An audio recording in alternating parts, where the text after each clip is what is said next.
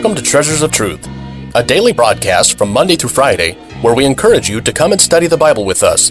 Treasures of Truth is a ministry of Treasure Valley Baptist Church in Meridian, Idaho. Your host is Pastor Rick DeMichael. This week, we're airing a message entitled Dealing with Marred Clay. In this week's message, Pastor DeMichael explains to us about a metaphor that God uses in His Word, in which God is the potter and we are the clay. The spiritual enemies will tell the lost person that God doesn't want them. And those same enemies will tell a struggling Christian that God can't use them. But this week's message is an encouragement that we can hold on to, knowing that although we stumble, God is a God of forgiveness and can still use us if we will come to Him. We pray that today's message will be a blessing to you. If you would like to order today's message, stay tuned until the end of today's program for a phone number and address where you can order a copy on CD.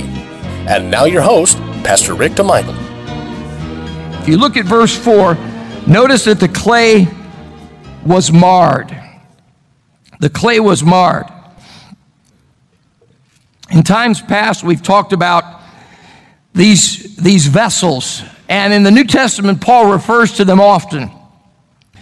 He talks about vessels of honor, those pieces of pottery that the potter had on display that as soon as you came into his shop, that's what you saw. They, they were the works that he was most proud of. And, and then there were the uh, vessels of dishonor. Uh, where, the, where it just didn't work out. Either the clay, the clay didn't uh, respond in his hand, or when it was put in the kiln, it developed a defect. And then there are those vessels of wrath Paul talks about. And those vessels of wrath were those that were discarded in, in the big pile out in the back, the broken shards.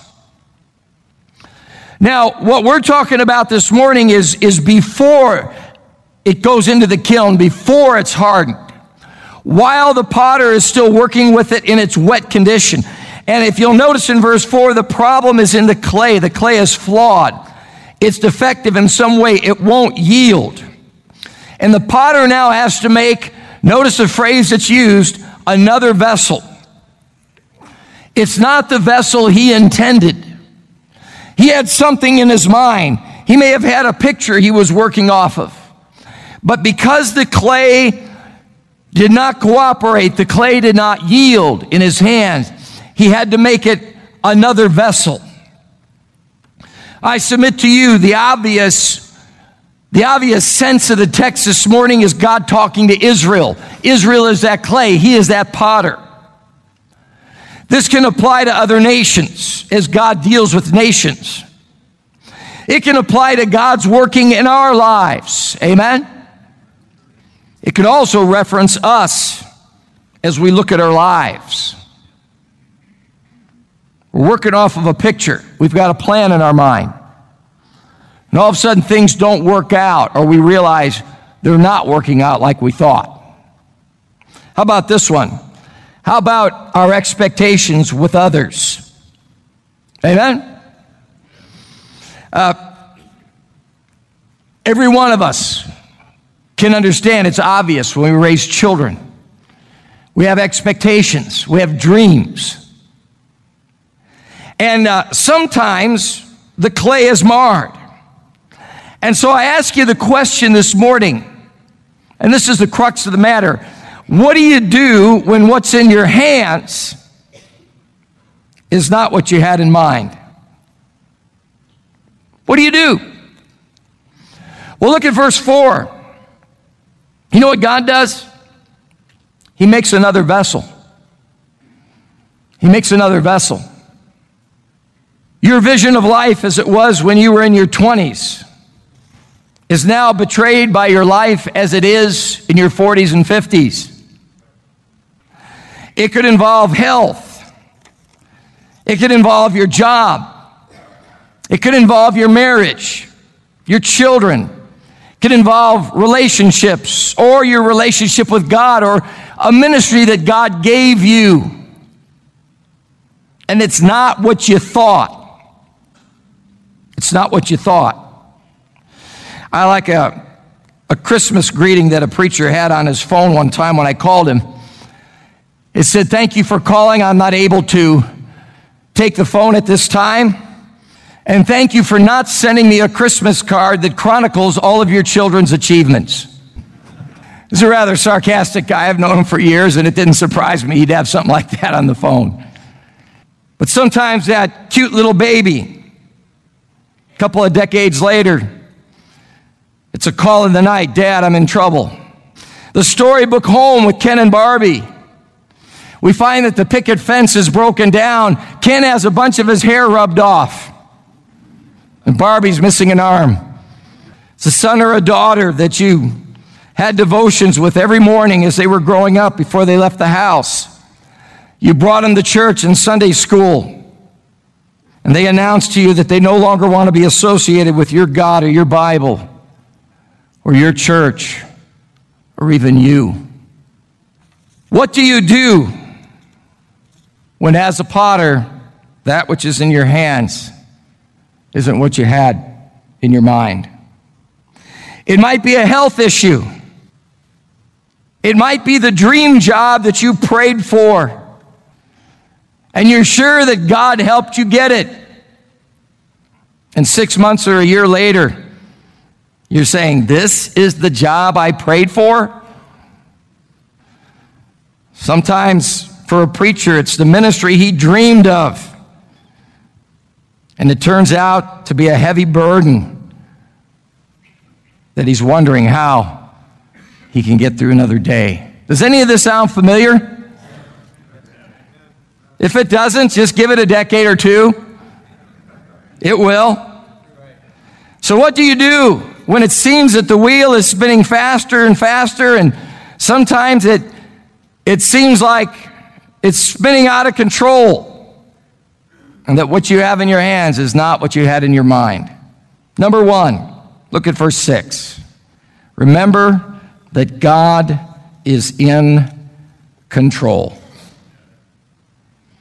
God is in control. God called out Abraham.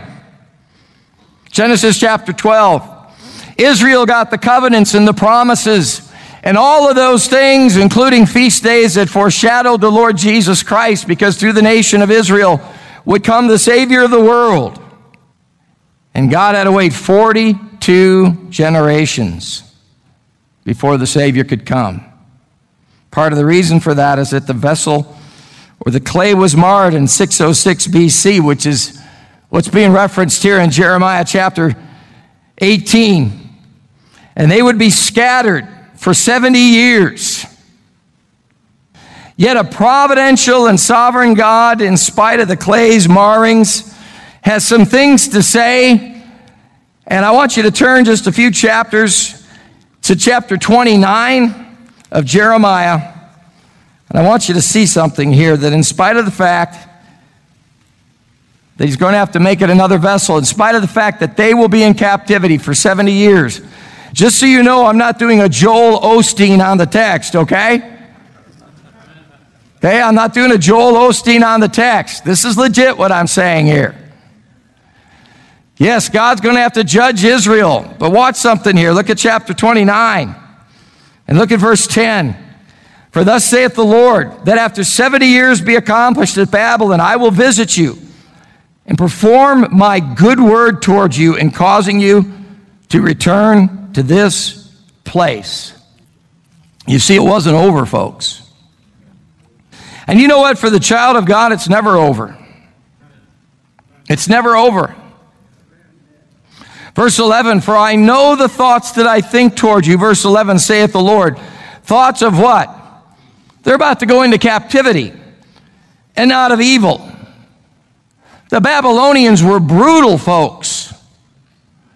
Oftentimes, when a Babylonian king would capture a rival king in a battle, he, he, would, he would do as, he, as, as, as Nebuchadnezzar did uh, to uh, the king of Judah he would bring his sons before the man's very eyes and have them slain and then put his eyes out right after that. So the last thing he saw was his sons being killed.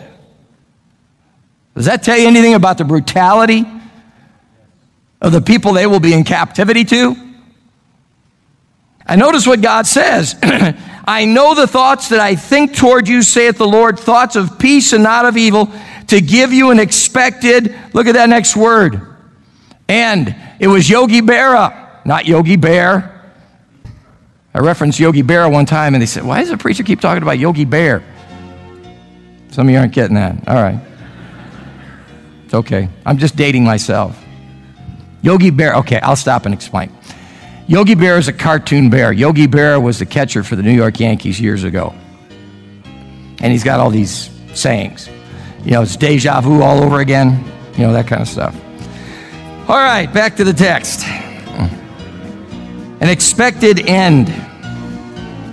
Then, verse 12, shall you call upon me, and ye shall go and pray unto me, and I will hearken unto you, and ye shall seek me and find me when ye shall search for me with all your heart.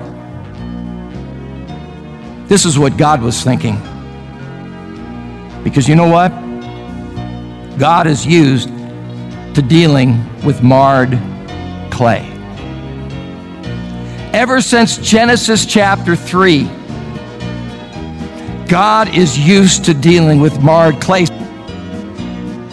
We want to thank you for being with us today. It is our hope and prayer that today's program was truly a blessing to you. You've been listening to a message entitled Dealing with Marred Clay by Pastor Rick DeMichael. In this week's lesson, Pastor DeMichael has revealed a simple but profound truth that God is a patient, loving, and forgiving God that will take us after we have fallen and help us put our lives back together for His glory. It is very frustrating when we fail, and it is at these moments when the enemy likes to kick us while we are down, convincing us that God is done using us. But thanks be to God that although it may take some time, God will reform us just like the potter with the broken clay. It's not always easy and it's not always fun, but if we surrender our lives to the will of God, He can use us for something that will bring Him glory.